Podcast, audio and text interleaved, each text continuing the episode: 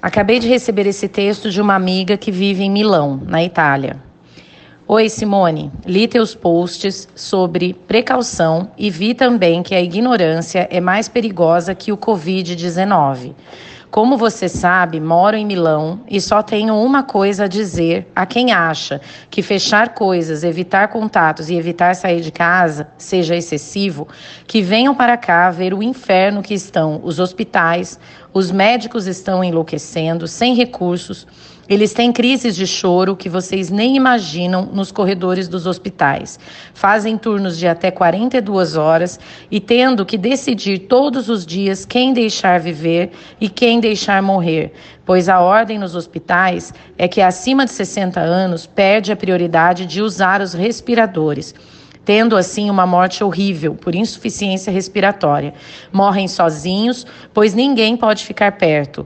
Aos parentes, eles entregam só as cinzas, pois, como ainda não sabem tudo sobre o contágio, cremam imediatamente. Detalhe: é proibido reunir-se para fazer um enterro ou algo parecido. Esses que não querem deixar de fazer isto ou aquilo em nome de um bem comum deveriam conversar com as famílias dos mil e dois mortos hoje na Itália. E muitos dos mortos foram contagiados pelos que não respeitaram as regras de contenção do vírus. A Itália foi negligente, tomou medidas de contenção quando a coisa já estava fora de controle.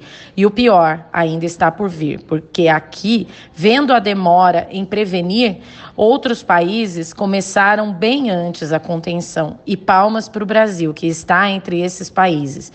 Mas se não houver uma consciência coletiva de que não é uma simples gripe e o contágio é uma coisa nunca vista, muitas famílias vão enterrar seus pais, avós, tios e pessoas com a saúde vulnerável.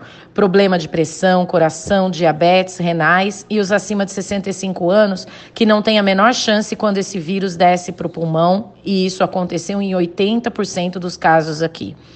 Quando isso passar, não teremos mais anciãos na Itália. Não está escapando praticamente nenhum.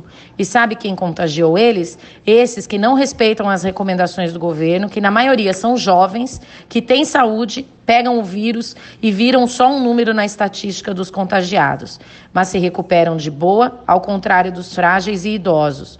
Não são só velhos, como diriam alguns, são entes queridos que queremos conosco por mais tempo, que eles ajudaram com o egoísmo deles a enterrar. Deus nos ajude e dê juízo a esses rebeldes inconsequentes, muitas vezes fantasiados de cristãos. O que vocês sabem aí sobre o que está acontecendo aqui não chega nem perto da realidade que estamos vivendo. E pode acreditar, essa coisa de correr para mercado, fazer estoque, é tudo babaquice. É surto de histeria coletiva desnecessária. Não estamos em guerra e nem o Brasil. Os abastecimentos estão normais. Preocupem-se em não se aglomerarem. Lavem muitas vezes as mãos. Quando não estiverem em casa, usem máscara, evitem contatos físicos, não toquem olhos, boca e nariz quando estiverem na rua.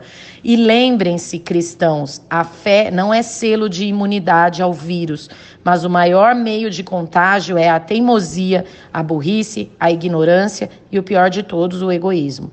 Deus livre o Brasil de passar o que esta nação que amo está passando.